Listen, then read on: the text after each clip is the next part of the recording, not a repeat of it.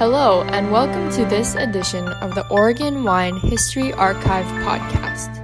The Oregon Wine History Archive is located at Linfield College in McMinnville, Oregon, and is dedicated to preserving and sharing the Oregon wine story. This podcast will share these stories through oral history interviews we've conducted throughout the industry. Please enjoy these stories. Rachael Woody. I'm here with Jim McDaniel, and we're at the McDaniel family home. It's September 17th, 2015. And Jim, I'm going to go with a different first question for you, given your family history. I would love to know how your family came to be in this area and, and sort of where it all began here. Would you mind telling us that story? My family history begins in two places. Uh, in Dundee area, which uh, the Shucks were the first settlers here in Dundee, and that was on my mother's side. Mm-hmm. And they go back seven generations or seven or eight. I'm not sure how many. But uh, anyway, we have a lot of distant cousins around here. And on my father's side, uh, they came to Oregon in 1844 and settled in the Rickreall area. And we have uh, a lot of knowledge of that, including the family Bible. So that's our original background. Mm-hmm. And I believe, I know in speaking with Donna Jean, there's quite the McMinnville College, Linfield College connection. Yes. I know we'll get into that in a different interview. But my, my next question for you, if you're okay to move on from the family history, is how did you go from the family business into the grape growing business? I'm going to start back at an early time. Uh, okay. And that is when I was in high school, I surreptitiously made wine from uh, raisins. It makes a nice frothy wine, and it doesn't take very long in a warm spot. And then I made beer. My friends and I made beer in an outhouse, uh, that is an outbuilding, um, on our family farm. And then when I was graduated from the University of Oregon in 1952, I was stationed uh, in the San Francisco area, and more specifically in the Livermore Valley, where there were several wineries even at that time. Uh, uh, Wente and uh, Concannon, among others. So I took the opportunity to taste the wines and enjoyed them a lot. So when I came back, I uh, continued to buy wine wherever it was available, which was not very often. Most stores didn't carry anything except, um, um, well, we called it Dago Red. It was the wino stuff. so uh, anyway, I, I uh, continued in that subject. And that's what led me to then consider getting into the grape growing and wine production business. And um, shall I start about David Lett at this point then? Whatever, wherever you want to go, I will follow. Okay. Well, in the spring or early summer of 1970, uh, Lett was preparing to make some wine, at least he was hoping to. He had grapes coming on, and he wanted a place to make the wine. So he uh, went to Tom Gunnis, uh, who was a loan officer at the First National Bank in McMinnville, and said that he wanted to uh, get a loan to put up a building for, for winemaking. And uh, Tom said, well, so he called Tom, called me on the telephone, and he said, I've got some crazy guy here that wants to make wine in Oregon. And so he said, let's, um, let's get together for lunch at the Blue Moon Tavern in McMinnville and um, listen to what Lett has to say. So we did that. We had a good time, and of course, Lett knew what he was doing. Uh, I was no was no uh, factor in that. So uh, I mentioned about Seventh and Alpine and Tenth and Alpine. Our office, which uh, was located there, and uh, that location began as a business in 1929 when my father uh, bought what was called the old Hauk building at that time. And he became uh, a part of that area and was one of the original in, influential businessmen in McMinnville at that time. And uh, we continued that business until 1985 when I retired, and my brother a little bit later. So, anyway, our office for that uh, business was located at 7th and Alpine, and um, we bought a building later on for packing eggs. I got the wild idea that I was going to get into the egg production business, which didn't work out very well. But anyway, we did have that building open, mm-hmm. and offered it to Lett for, I think, forty or fifty dollars, maybe sixty dollars a month. And uh, my brother didn't like that very well. Why is that? He uh, he thought it was a pretty foolish thing to do. Uh, well, we weren't getting anything out of it anyway, so what's the difference? Mm-hmm. Foolish because why wine? That's right. Uh. And that brings up another subject. And when I told him, that is my brother, why that building uh, was needed and what was going to happen there, he said, Make wine. Who the hell's going to buy wine in this area uh, except the winos? I said, Well, you'll see. Uh-huh. And there's a side issue on that. Yesterday, when I was in, in McMinnville talking about the granary district, I went into the old office that we had later on, which had been formerly the Buchanan Cellers office, which we owned eventually. And um, that's owned by uh, Rob Stewart, our Stewart Company. Mm. And lo and behold, all over the floors were stacks of wine cases and everything paraphernalia having to do with winemaking. So that was the final answer. Who the hell's going to have anything to do with wine in McMinnville or the state of Oregon or Washington, mm-hmm. for that matter? So I thought that was rather ironic and maybe even appropriate. so, anyway, having to do with Lett.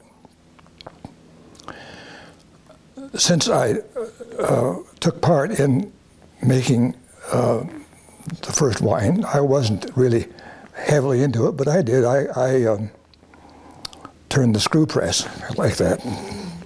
Dave said, "Don't do it that hard. That makes bad wine. You, you, I think you get too much phenol into the uh, into the must there. And uh, then one Sunday, we had friends to dinner at our house, and David called and said, I need some help. I have some barrels in a railroad car, which was just a few blocks down from his winery, winery there. And you have a lift truck we can use to get those out of there? And I said, yes. So my friend Joe and I got the lift truck and we went over there and we helped him get the barrels. Mm-hmm. And Steve and Mike. And what? And Steve and Mike, you drafted your kids. Oh, they did too? I didn't remember that. Steve was Joe's son and Mike was our son. So we we did have a hand in the whole situation there on a minor scale. Mm-hmm. So I got the bug. I had to have a vineyard. And I started looking around uh, soon after that. And uh, it, of course, had to be the Dundee Hills. Why do you say that? Pardon?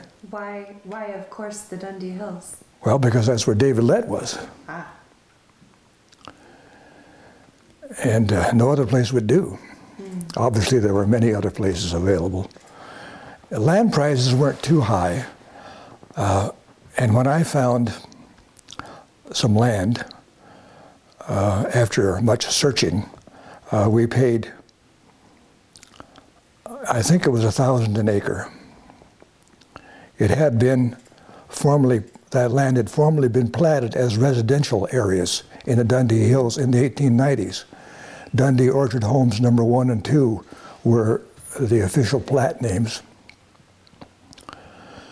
So uh, I'm going to back up a little bit here and discuss the search for the vineyard. One of the first things we did was to, uh, I just walked around in the hills and I talked to a man named John Winter who owned much land there in the south end of the Dundee Hills. and he wanted to start selling it off. And I believe uh, Winters Hill uh, Winery is, is his family. Okay. And so he said, Well, I've got this nice piece of ground right over here, and looking out over the south. And we went over there. And uh, unfortunately, driving up to that site, it was like going through a slumlord area because it was a lot of old uh, RVs and trailer houses, uh, people camping out there, and it was not a pleasant place.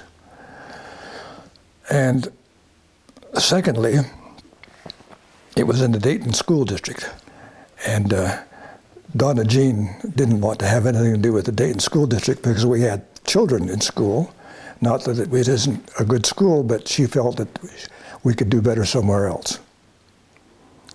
And so I started looking around at other places, uh, including uh, right next to where the uh, um, Lett Vineyard is now, which is now the Sokol Blosser uh, location. And I, I kicked myself in the rear end for not getting that because it's a good location. And a later time, I walked around through the hills here one day, and I began to get sort of tired and hungry. And I was over by where the marsh place is now. Mm-hmm. So I stopped and, and, I saw Lois Marsh there, and she said, uh, Well, have you had any lunch? And I said, No, and I'm hungry as hell. And she cooked a hamburger for me. And that was one of the, the kind of things I can remember was Lois Marsh uh, saving the day. So, and so eventually, then we came one day to Dundee at 9th Street. And that little building there, which has been used a variety of being, it was a barber shop at one time and so on. At that time, it was a real estate office uh, owned and operated by a man named Kenny Gum. And listed in that place for sale was land in the Dundee Hills here, up 9th Street, Worden Hill Road. And um, we expressed interest. And so Gum called uh, Jim Marsh, and she, he said, Well, we've got a prospective client here. You want to come down and get him and show him around? And, and Jim said, Oh, why the hell, what are you doing here? Why don't you do it? Well, uh, Jim came down anyway. Oh. And he showed us some land which belonged to Jim's mother in law, Mrs. Hanson. She owned quite a few pieces around there for some reason. Maybe she was just speculating uh, on land there. And eventually, um, Vivian and Arthur Weber bought the site that I liked the best. And then um, later on, we also bought 10 acres along Worden Hill from um, Mrs. Hanson, too. So, anyway, we didn't do anything right then, and I don't remember exactly why. So I continued to look, and uh, eventually, through the real estate office of, um, it was in Newberg at the time, uh, out east of town there, uh, Walt.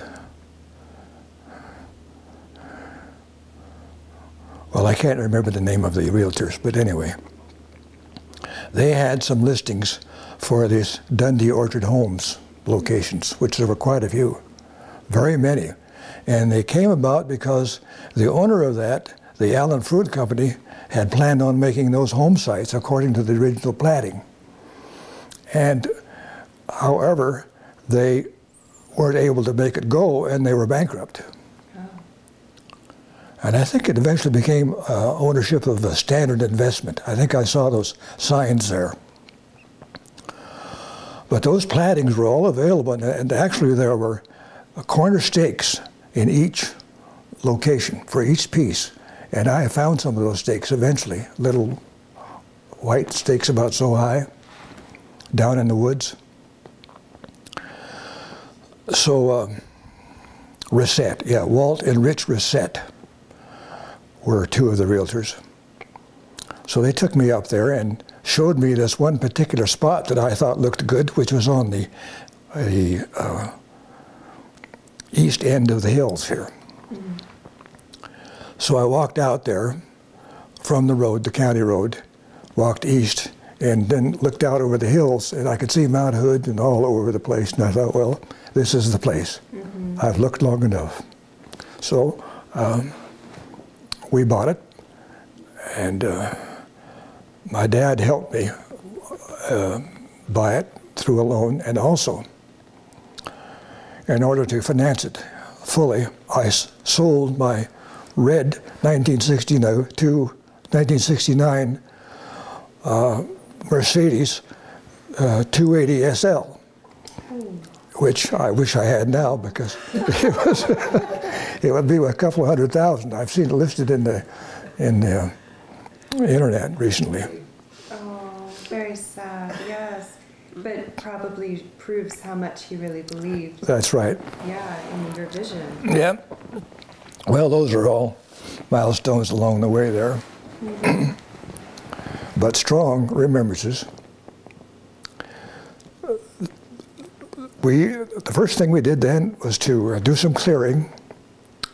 We got a man who was a capable logger because there were some big trees down below uh, the lower part of the lot. And incidentally, before we did that logging and clearing, there was a herd of elk living around in there, uh, but they disappeared. The original upper part of that property uh, had been a prune orchard, and which had blown out in the 1962, it was a 60, yeah, 62 Columbus Day storm. So there were a lot of old prune trees around there, and we pushed them down into the woods to get them to the, the lot clear. And uh, then developed a plan for planting the vineyard. And also, the first thing we had to do, of course, was to dig a, uh, dig a well, which we did. In fact, uh, uh, Walt Reset was the one that told me when we hit, hit water. He saw me somewhere in McMinnville and he said, Well, you've got water. It's so many feet, I don't remember what. 600. Was it 600? And this has proved out to be a very successful source of water. And uh, Don Olson, who now has that place, has used that uh, uh, in various ways, including hoping to bottle water from it. I don't know whether he ever did or not, but it was his plan, which uh, irritated the neighbors. So anyway, we had a well. And the next thing was to get some vines. Well, uh, where? How much? And this was about um, 72, I think. So I got cuttings from Lett for Chardonnay, and eventually uh, I had those uh, uh, propagated by my uncle, who had access to a greenhouse in Hillsboro, and he put them in the hotbeds there and sprouted them, and uh, then they were eventually ready. And we have pictures of those vines in our daughter Carrie's book here. You might want to look at later. Okay. So uh, we started making plans uh, of just how to go about doing this. So I, I called uh, David Lett and I said, Now, Dave, how the hell am I supposed to plant this vineyard? And he said, For $100, I'll draw a map for you and what to do and how to do it. Hundred dollars. Okay. So he did. Okay. He wrote it all out. And then he said at the bottom, when you get all this done, Bacchus will smile. And I wish I still had that letter Yeah. because it would have been a, a, a, a real relic from the past and uh, how to plant a vineyard. So we eventually um, set about doing it, and uh, I bought a cable with a plastic covered cable to run the lines down there. and Donna Jean uh, did me the favor of indicating where each plant would go on that cable. It was supposed to be um, six feet apart. The vines were going to be six feet apart. And this was in contrast to the uh, planting methods being used in California at that time, which was 9 by 12 in distance. But obviously, that was not Oregon. And of course, as you know, it has even gotten quite narrow now. I don't remember 6 by 6 or I don't know, it's very, very close. And so Donna Jean made that cable. As it turned out, it wasn't quite right, and she could tell you, tell you what, what she did there. I will definitely make sure to ask her when she's up next. Yeah. She, uh, Did you enlist the children to help plant as well, friends and family? How did you get the workforce to put a vineyard in?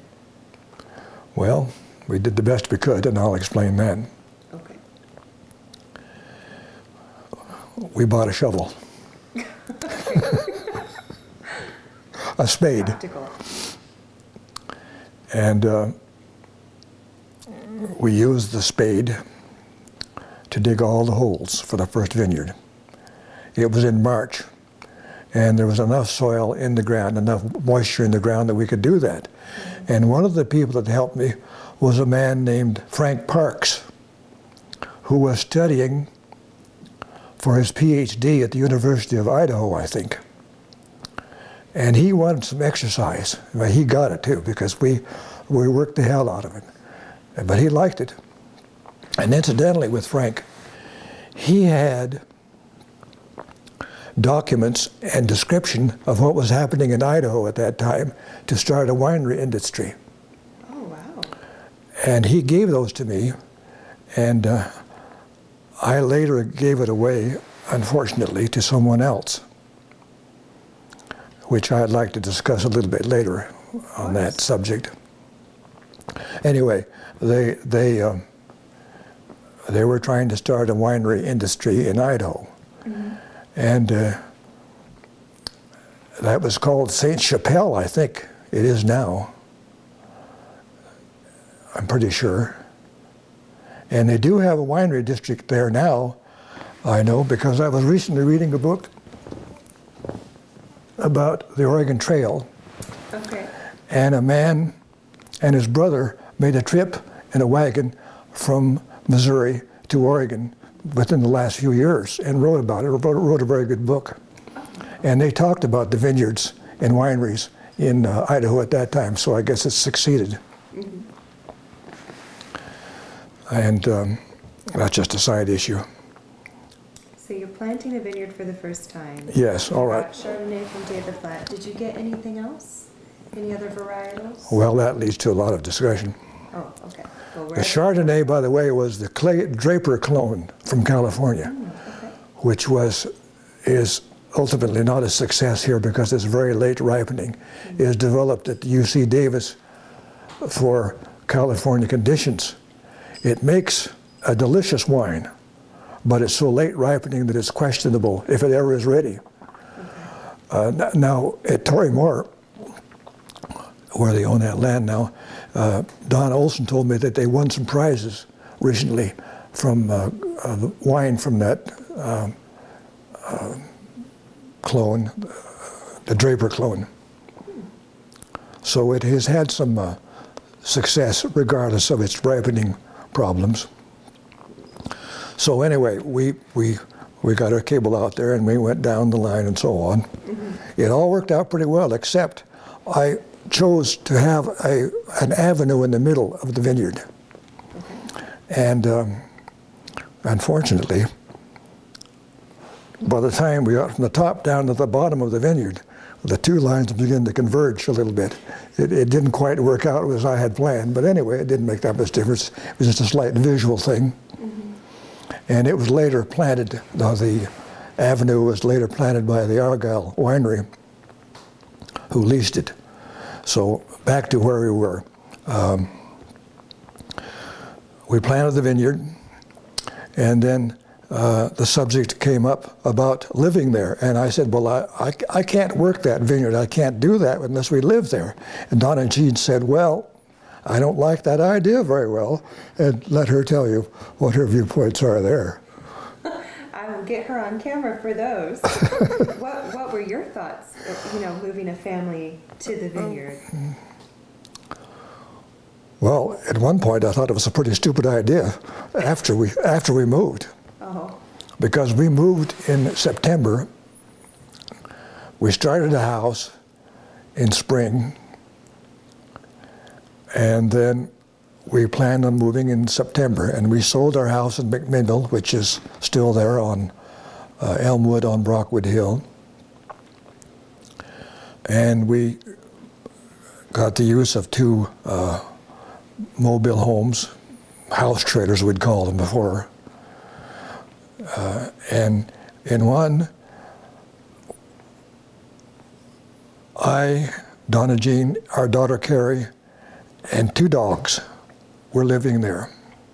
In the next one, adjoining, was our daughter Claudia, and she was a senior in high school, and she took required that entire trailer, so it was it's four to one, but it worked out, and I thought several times at night, lying awake there, I thought, where the, why did I do this? I'm not so sure this is a good idea. It's not very comfortable, and we had a nice house in McMinnville, and uh, we were at some disadvantage at this point.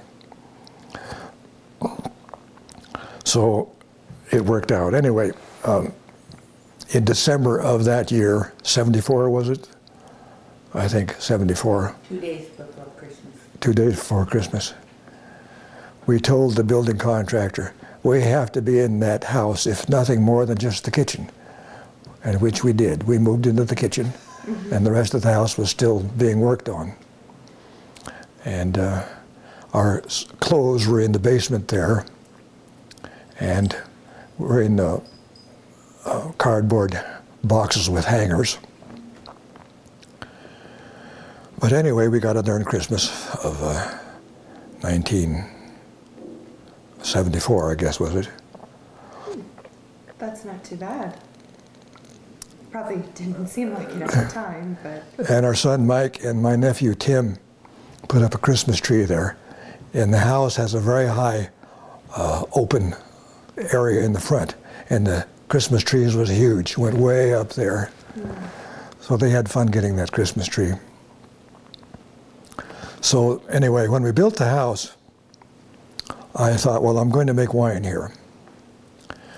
So the lower part, the basement, was done in such a way that the ceilings were, I think, 12 feet high, which required a lot of concrete. And by that time, we had poured that concrete. We'd spent a lot of money and didn't have much to show for it because there was so much concrete in there. But it worked out there all right. We had a nice little spot for making wine, and we had floor drains, and we had an exhaust fan in one wall to bring out the CO2 fumes as the wine was fermenting. And we made wine there for some years, which uh, actually we bootlegged. We had carboys, five gallon carboys, and I'd fill those, I'd sell those to friends and acquaintances who got a good buy. And I didn't go to jail. so it, uh, it was just all part of it. And I really enjoyed making that wine. But as time went on, I'm not so sure I thought that I want to do this because it's a lot of work and uh, it requires a lot of attention to detail and a lot of my time while I was still working uh, at a full-time job in McMinnville and commuting back and forth, and also after we moved out here, it, I'd have to get up early in the morning and either prune or run the tractor and come home at night and run the tractor and spend my weekends doing that. And that was typical of, a good many of the people that have gotten into the wine business at an early time. They, they supported themselves by other jobs. Uh, David Lett, of course, is a good example, his book selling activities. And Arthur Weber, too, who was a books, textbook salesman and, and a publisher from Boston. So as time went by, I began to tire of. And in 1985, I retired from business in McMinnville. I'd been re, uh, commuting ever since, though. And I thought, well, maybe it's the time I just should sell this vineyard. Uh, I don't want to work too hard anymore. I've, I've had plenty of uh, career, and why should I work hard anymore? Will you get me a glass of water, please? Would you like to take a break? We can pause. Oh, just a little water would be fine then. So we did sell the the uh, the location, the building, the house, and the vineyard to Dr. Don Olson, who still owns the location there. He was working as a physician in Nevada at that time and didn't want to move up here. So he said, Well, why don't you just live there for a year and I will give it to you rent free. Thank you.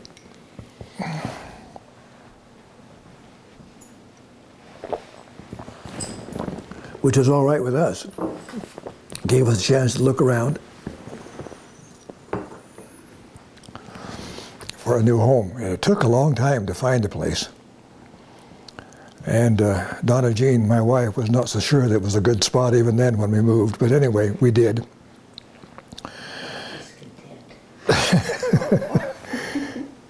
it was a house that I liked, that was an old style, uh, a house that had bought, the parts had been bought from Sears and Roebuck in 1916, was it? And it had been built at another location called uh, and the location was called Copper Gold, which is over north of Newberg, and that was a, a famed farm at that time, the Copper Gold Farm. Mm-hmm. So eventually, two engineers who were working at uh, Allen Fruit decided they were going to buy that house and move it over to the present location of uh, 2708 East Roberts Lane, north of Newberg, just off of uh, Zimri Drive, close to where the Allison Inn and Spa is now there and they reconstructed the house. Well, they didn't reconstruct it; they renewed it. They they uh, put new plumbing in and all that sort of thing. And uh, they almost lost it on on when they got it over there. They put it up on stilts, and a big wind came over and it almost blew over. It's a huge house, so it would have made quite a crash. So we moved there in. Uh, uh let's see, 85, 80, 86, I guess. Must have been 86. We sold 85, yes, it was 86 to 2708 Roberts Lane. It was a wonderful old house. It was, it's called a neo-colonial, I believe, is the style. And there are a few of those around here in Newberg yet. One quite nice. So we lived there for quite a while and I indulged my interest in landscape architecture, which had been an interest for some years.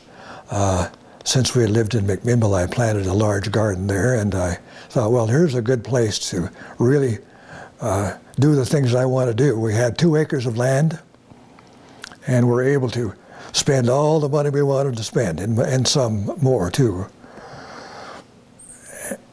And that went on nicely. And then in, um, I think, 96, we decided, well, there again, we've done our thing here, it's time to move on. So we sold, uh, we split it up in two pieces, two acres, each two acre lots, and uh, moved on from there uh, back to the Dundee Hills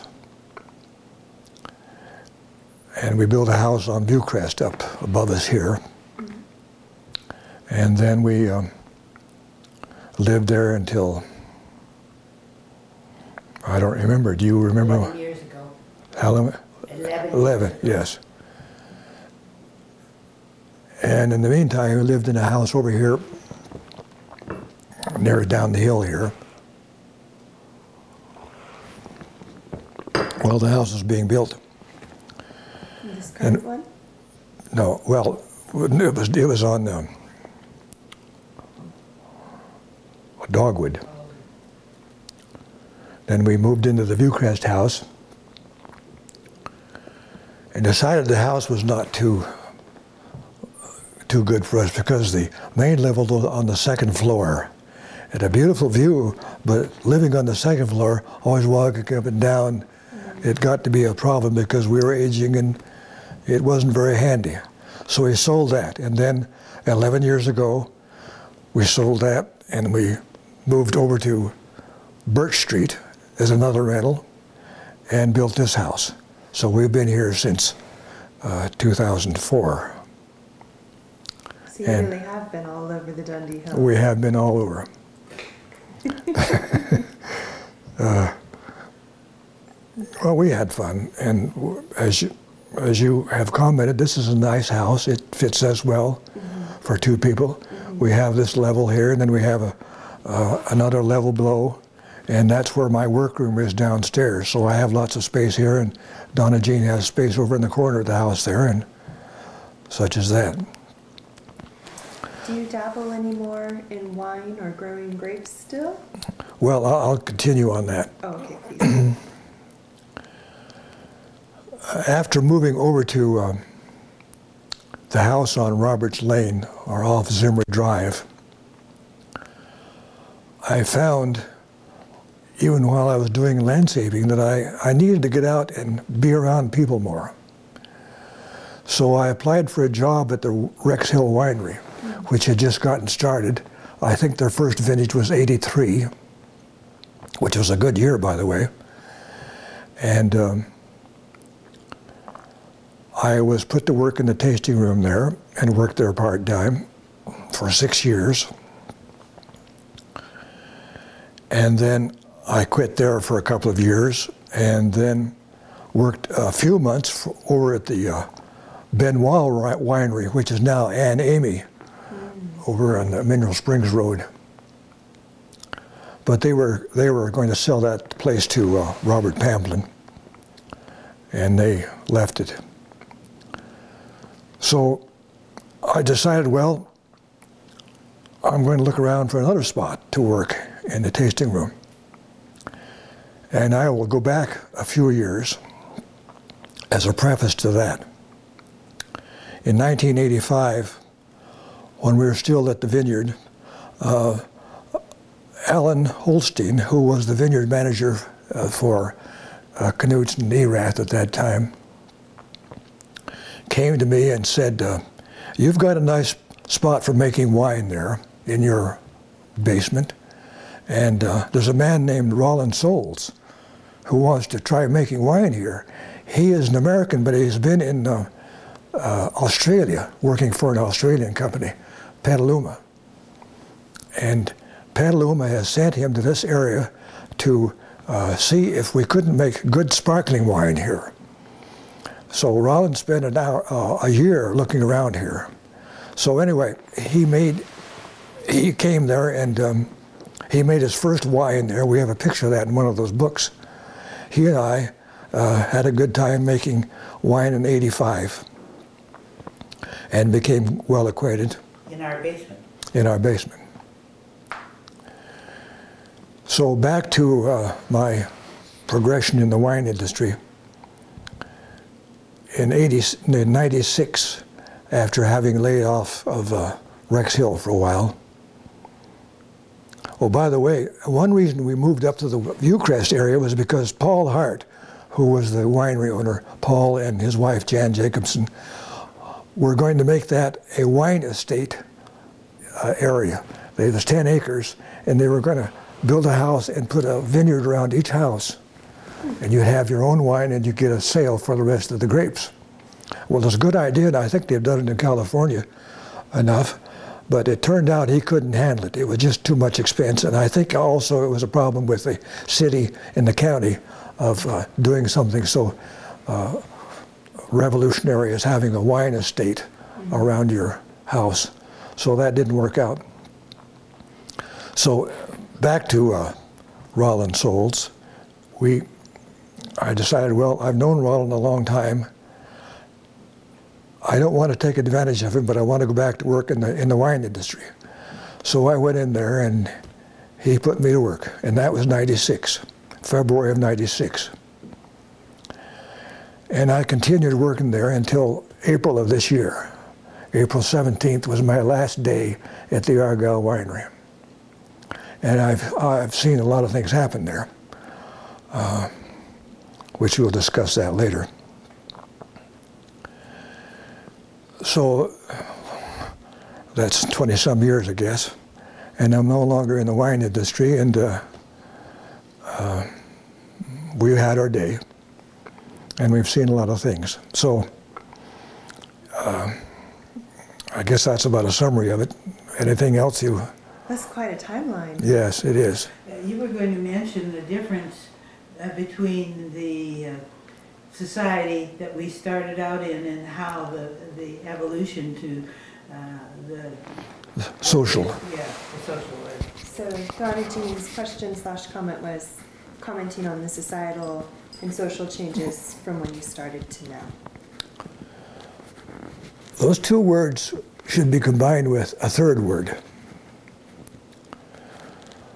Society, social, that is society and or social, economic, and spiritual, which are the underlying words for where we are in the wine operations these days. They are significant terms that have created an interest in not only buying wine, but people wanting to move here and take part in so called lifestyle. And I heard that term just a month ago at a party up at uh, Torii Mor Winery. We were invited there. Carrie and Donna Jean and I went up there for a party. Uh, and we gave a talk to their wine club. And we met a man who worked in Eastern, in Spokane for a farm credit company. It's a government organization. And he said, Well, this is fine. I have a good job, but I want to move down here and live the wine lifestyle. I didn't say anything, but I thought, well, there's more than one aspect of that style, too. It's, it's a broad sort of thing that you have to understand. That it isn't just uh, hanging around and sipping wine from time to time. So it uh, illustrates what I'm talking about of social, economic, and spiritual, because there's a lot of spirituality. We don't think much about religion much anymore, but we talk about spirituality. We're spiritual people. We're not just religious people. We like to think that we have spiritual thoughts that are important to life and to existence in general. And we're taking advantage of those in, in, in one way, particularly, and that's the wine culture. It is something that attracts people. It has a back to nature. It's, uh, it's something that uh, is important to our psyche anymore because we want to be in touch with uh,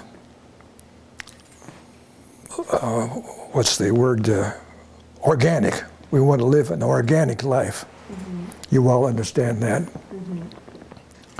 And that's what keeps the thing going that's what makes it possible for all these wineries that have joined us here, all over the hills, and all over the adjoining hills, and uh, have made it a vital force. And I don't remember how wine, many wineries, there must be hundreds of them, and many, many, many, many more vineyards. And that's another subject I'd like to mention too that I found when we were in a the vineyard place there and selling grapes or trying to sell them, it became very discouraging. There wasn't much of a, an opportunity for selling grapes. There were a few. Uh, um, Eyrie, Erath, uh, Hinman. Down uh, south of Eugene, and um, Adelsheim and Amity Wine, Myron Redford. Those were just about what there was to be for a, a market. So the price wasn't very good. It was, it was hardly a, a, a living wage. And secondly, there was no guarantee we were going to get a good crop. And uh, it became obvious to me that the, the vineyard people were a bunch of suckers. That is a crude term, but it's, in my, I think it's still true. And I've seen it happen just within the last few years. 1912 or 2012 and 13 especially are good examples of when uh, the crop is very scarce. And I know a, a, a vineyard over here up in the hills that they got practically nothing for the crop. And what they did sell, they had to wait a long time to get their money. So the wineries are the people who can survive. They can go up and down, and they can they can uh, get grapes somewhere and uh, succeed. But the vineyard people, they're dependent on every crop from year to year. That, that's a typical farm story anyway. It isn't just wines. It's it's uh, it's farming in general. And vineyard operating is dirt farming, and which is not an insult to farming. It only means that you have to get your hands dirty. And you have to get cold in the winter when you get out there and prune those vines. Mm-hmm. When I was doing that, I got a good view of Mount Hood during the winter. It was nice and clear. And sometimes I could look out over the clouds, the low clouds of the low fog, a beautiful view of Mount Hood, which was very inspiring, except I was a little bit tired, a little bit cold. And uh, I took it all in, though. So, anyway, that was the reason, one of the reasons we moved to. So, I didn't want to leave the industry entirely, and as I say, I stayed with it for 19 years at uh, Argyle and six years elsewhere. Now, speaking of wineries, we're experiencing, which was easy to predict if you knew anything about business, business is not a static matter. It has to be a growing, vibrant activity or it fails. And everybody in, in, who is in a businessman knows that. So after um, David Lett took his wine to France in 75, was it? I think it was 1975. He went to a, an exposition or a judging. Uh, I guess it was in Paris. It was.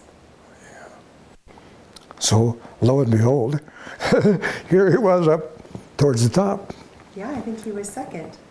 Second.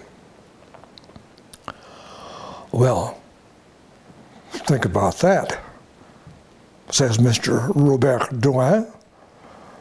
That can't be. There's a mistake here. We're going to do this again. Mm-hmm. So they did it again in another location. I guess they went to Burgundy, didn't you know that? They went to another location, and it must have been Burgundy. So what happened? It, it, they went up at the top again. So that was the reason that, of course, we have Domaine Drouhin, Oregon. Mm-hmm. He became sold. And of course, they, they, they are doing a good job here. Next door to us are uh, Ashley, Ashley and uh, um, Aaron Bell, who work there. Ashley is the tasting room manager, and Aaron is the cellar master. So they've settled in nicely. So that was one example of people coming to us from other areas to take advantage of the uh, what was happening in Oregon. So the um, that wasn't the that was just the beginning, and now we have examples of people coming from out of state to plant vineyards and or create a winery. We have uh, Kendall Jackson planning in the Dundee Hills. And of course, Kendall Jackson is top notch in California. And then we have uh, uh, Gilbert, I think it is, from France. Petaluma. Well, that too, we'll get to that. Okay. I should mention that. Uh, anyway, an- another famous French winery. And uh, another development was the California uh, retirement system buying land, which you know about, I'm sure, east of west of Carlton, planting vineyards in what I didn't think was a very good spot, close to the mountains, a low area, but evidently, I think they've sold it subsequently and uh, came out all right. Lots of activity over around Carlton now. We all know about that, thanks to Ken Wright. And that brings up another subject of Ken Wright. I had experience with him. Uh, during the time that we were living up in the hills there, during the period of a year, um, Alan Holstein had came to me and said, "There's a man named Ken Wright that I'd like to have you meet. He's living in um, the Monterey Carmel area right now, making wine for the Talbott Tie Company in the hills there, and he wants to leave that area and come to Oregon." and uh, he he needs some help uh, to get going. I said, well, okay, let's let's talk to him, and I had a telephone conversation with him, and then uh, he eventually showed up at our house there, uh, along with Corby Wright Soles, you know who she is, of uh, now uh, ROCO. That's another interplay of of uh, Falcon Crest, was it? You remember that show? Did you ever see that show, Falcon Crest? So anyway, um,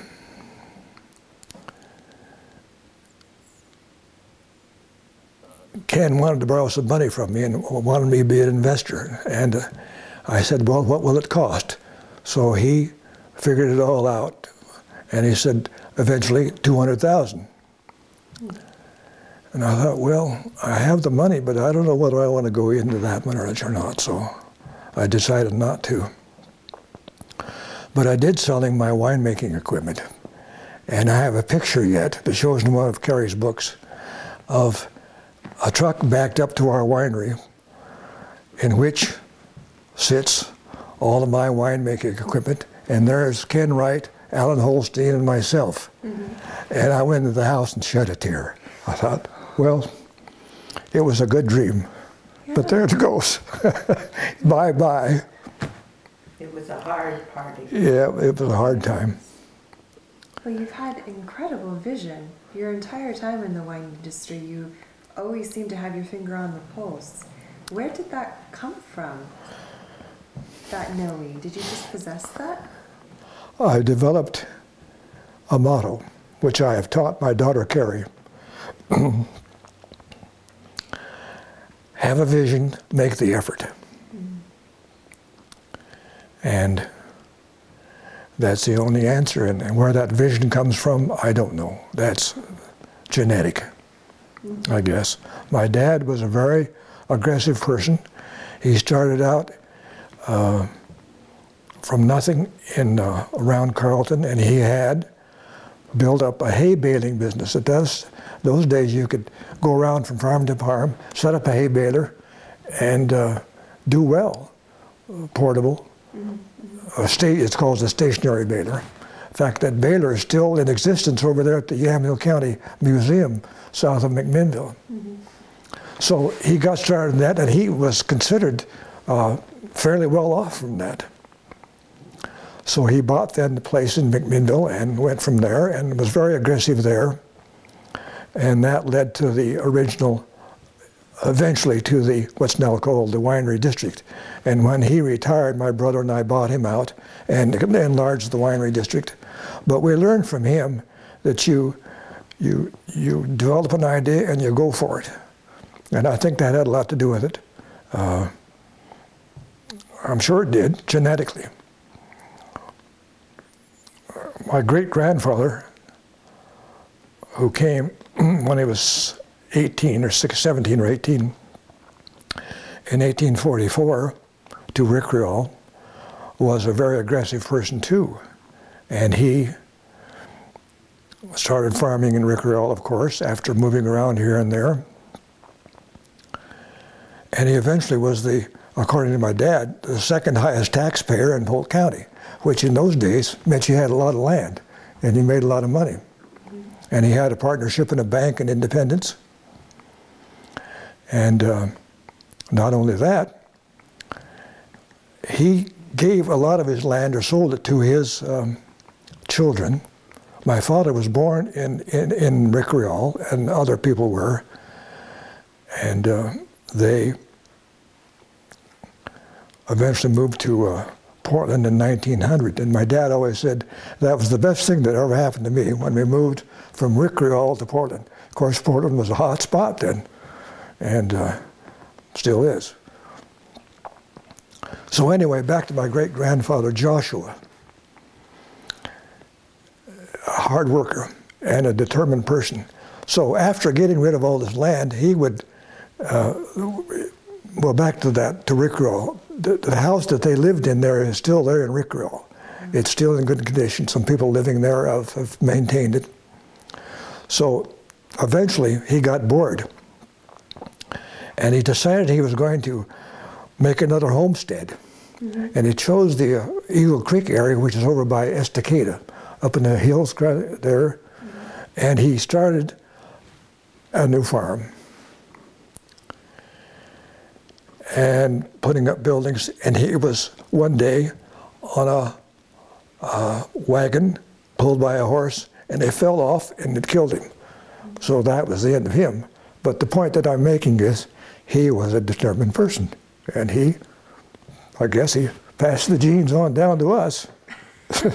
well, certainly to you. I recall your story earlier where you decided to believe in David Lett, and your brother was the one that was skeptical.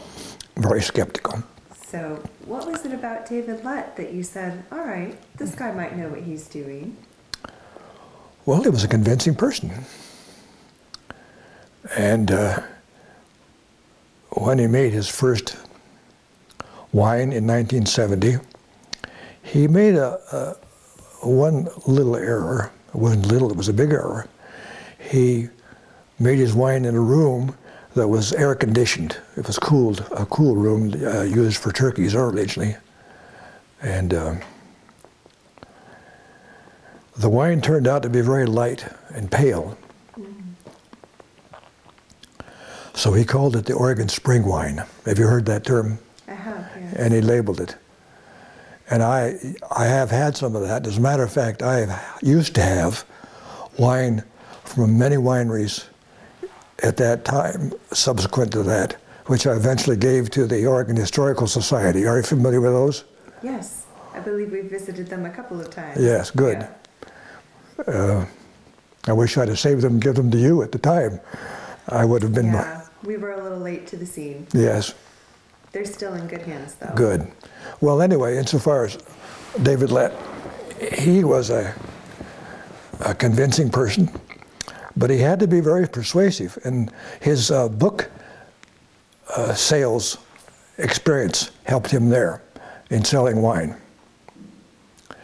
So he went from place to place. And one of those places he went to was the Harris Wine Cellars in Portland on Northwest 18th. Third? Pardon? Was it 23rd? No, it was uh, it was down several blocks. It was owned by a man named Bert Harris, who uh, was unique in opening up a, a wine shop. Mm-hmm. It was all uh, European wine, of course. So uh, I went in there one day to see what he had for wine, and he began to tell me about this fool out there in McMinnville who was making wine and he thought he could sell it. And he ridiculed Lett unmercifully. uh, Bert was kind of a joker anyway. So I thought to myself, well, Bert, let's wait and see here. You'll find out. And he did find out. So, uh, insofar as uh, Dave is concerned, uh, he was a very um,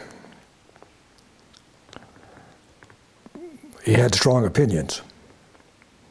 He had to have. Mm-hmm. And it's reminiscent to me of a man named Walt Disney, who you might have seen the recent filming in OPB of Walt Disney. And I thought to myself about David Lett. Nobody was going to stand in his way. He may run into some trouble, and he was going to get the job done. And of course, he did. He, I don't think, ever made a lot of money for various reasons. But he told me one day, he said, I still have to go out and visit the customers and sell wine. He said, I don't do it sitting here in the winery. I go out and I sell. And that's the way he made some money. He made enough money to buy a, a um, Morgan car. Do you know what a Morgan is? Well, it was like an MG. It was an English car built on a wooden chassis. But it was very, very, very uh, desirable for old car buffs. So he made enough money to have some uh, money for uh, luxuries that appealed to him. And I stayed acquainted with him for some time, until his death, actually. I'd see some, sometimes I'd see him in the uh, post office down here. He, he had a post office box here all the time. During that course of time, when I was working at Rex Hill, I was thinking also of our daughter Carrie and myself operating a um, tourist bus. And I thought, well, I need some recommendations to do this, to uh, act as a tour guide. So I went to David and I said, Will you write a letter for me describing my experiences and my abilities? And will you give it to me so I can use it as a reference? And here's that letter, which I'm going to give to you today. Oh, thank you. To whom it may concern, this letter concerns Jim McDaniel, who I first met in 1970. This was during the time that I was looking for a building to use as a winery for my first vintage. After meeting Jim through a mutual acquaintance and discussing with him my immediate needs, he volunteered to let me rent part of a building that he owned. This worked out successfully. Eventually, I purchased the entire facility and made it what it is today. For $16,000. But. Another snort from my brother. What the hell are you trying to do there, anyway? and that's the truth.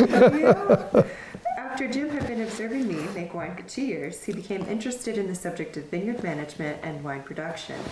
In 1972, he purchased 15 acres in the Dundee Hills and began planting his own vineyard. He also planted a 10 acre vineyard in the Dundee Hills, which today is leased from Dr. John Bowers to Rex Hill Winery. By 1975, he had built a home on his property and was continuing the planting of more vines, eventually planting a total of three vineyards. During these years and following, he produced grapes from various wineries, including my own, and became a part of the early happenings in the Oregon wine community. In 1978, he began making wine at his home, an original vineyard property for himself and friends. He continued until 1985 when he sold the house and vineyard. In 1987, Jim began work at Rex Hill Winery as a member of the tasting room staff. At Rex Hill, he was conducted he has conducted winery tours, represented Rex Hill at various industry-related events in the Pacific Northwest, and performed various sales and public relation duties at the winery. During his 20 years of experience in the wine industry, Jim has gained a wide knowledge of the people and happenings in the Oregon wine country and is well qualified to act as a tour guide in this area. David R. Lett. So you can put that in the archives. That's wonderful. So, what happened? Did you and Carrie make the tourist business or Oh, other ventures presented Carrie, themselves? Well, I, I know the answer. What was Oh, it? She should I wasn't. ask you the question instead? Okay, we'll ask that later. Well, I didn't really want to do it for myself. I wanted to do it for Carrie, I see. and it just didn't work out. So anyway, I got a nice letter, and uh, I also got a verbal comment from David Lett, which I treasure. When I was working at Rex Hill, I was sent over to an event over at the uh, Domaine Drouhin Winery one day, and Lett was there in a generous mood when we were talking. He said, You know, Jim, you put me in the wine business.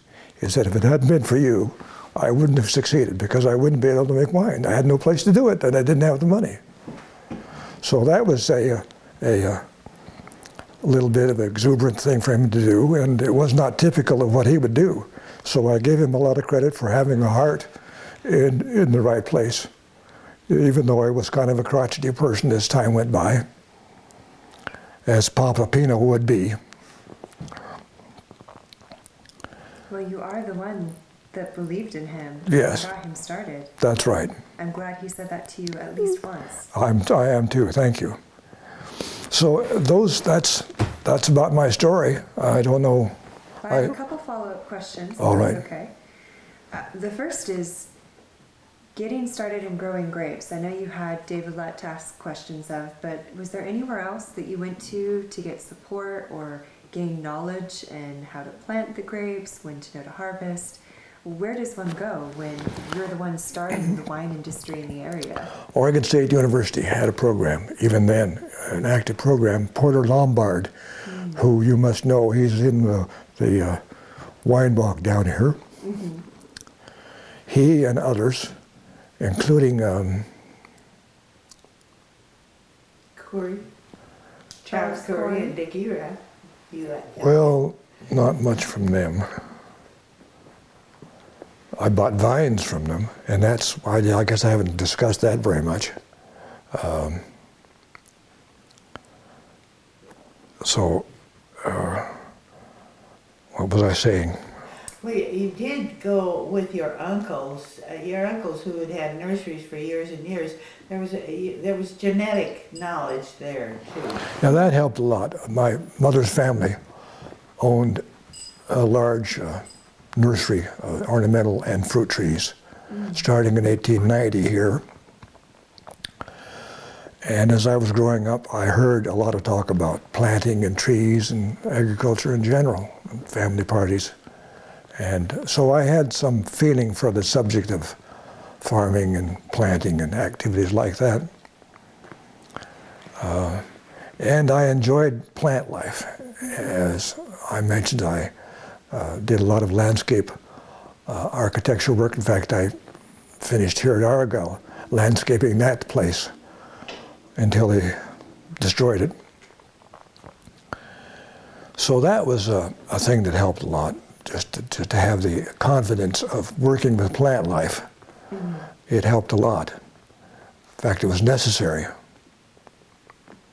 Now back to the vines. Uh, and this is an old story about David, or uh, Charles Coury.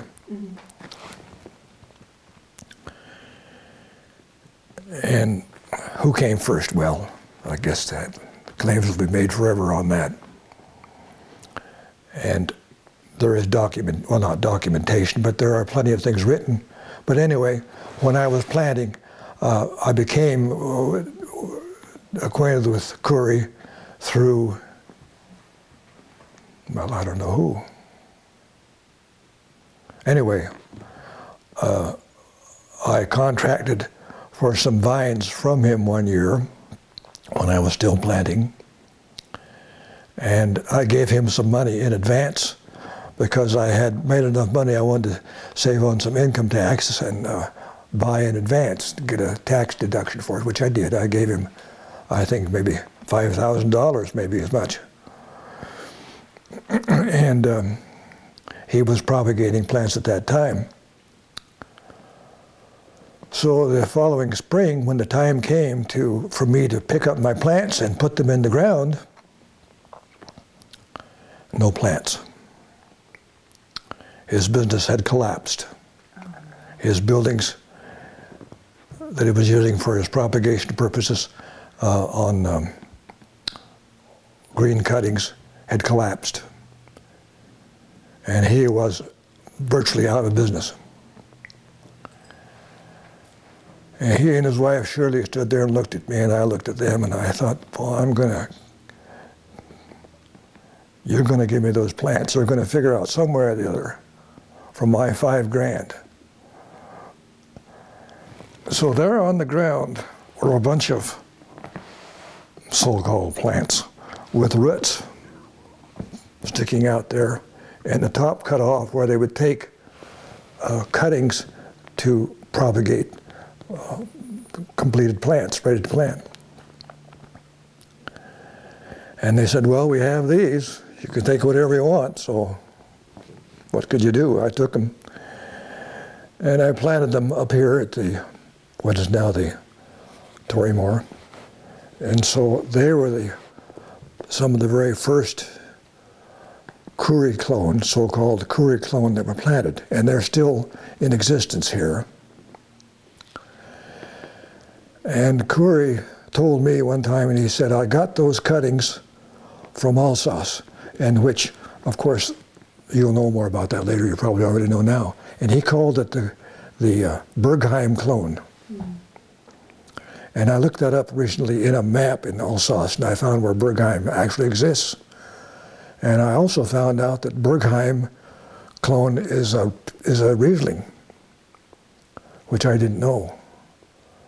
So it is evidently a, a well-established wine area, as this a good share of the the uh, French wine department of uh, France.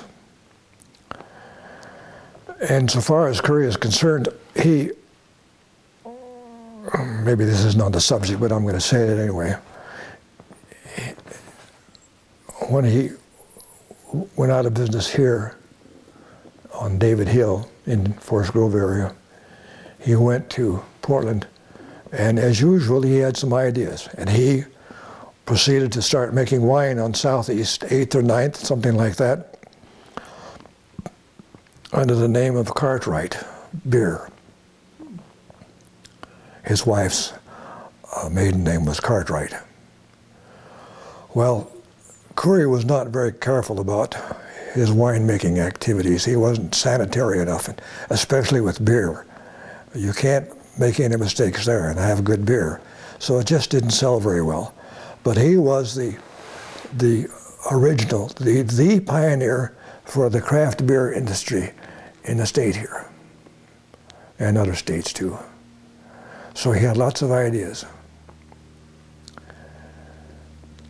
But eventually that failed and he went to California and was living in the Napa Valley, at the head of the Napa Valley at um, Calistoga, where the Calistoga Springs are. And he had a Bible, bicycle shop there, which uh, I guess he was making a living. So he still was sensitive about bringing in that Coury clone illegally, which he did in a backpack.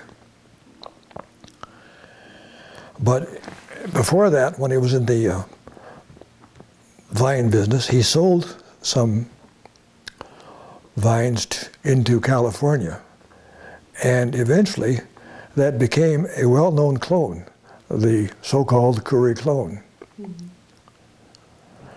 And subsequently, a group of people decided to uh, honor him at a dinner celebration and ask him to speak about that Coury clone.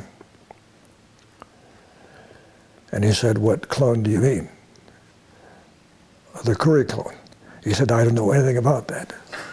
I can't, I can't tell you anything because I have no, in, no part of that. Well, he did.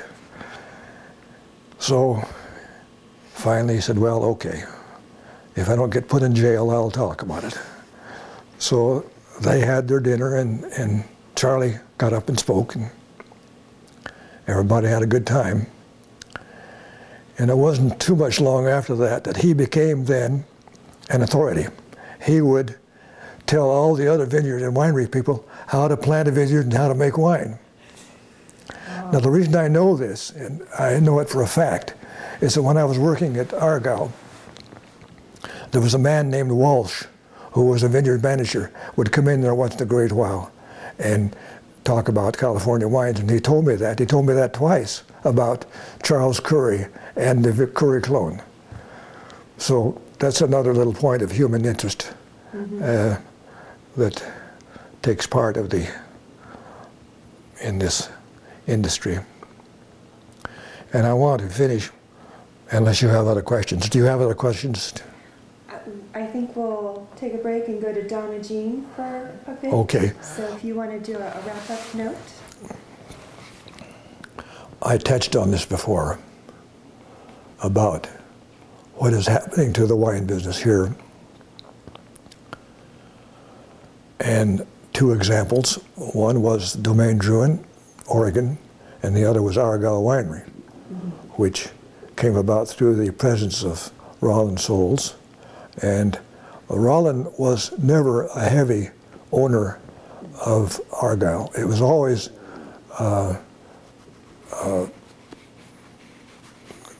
uh, Petaluma Winery, and that man's name was uh,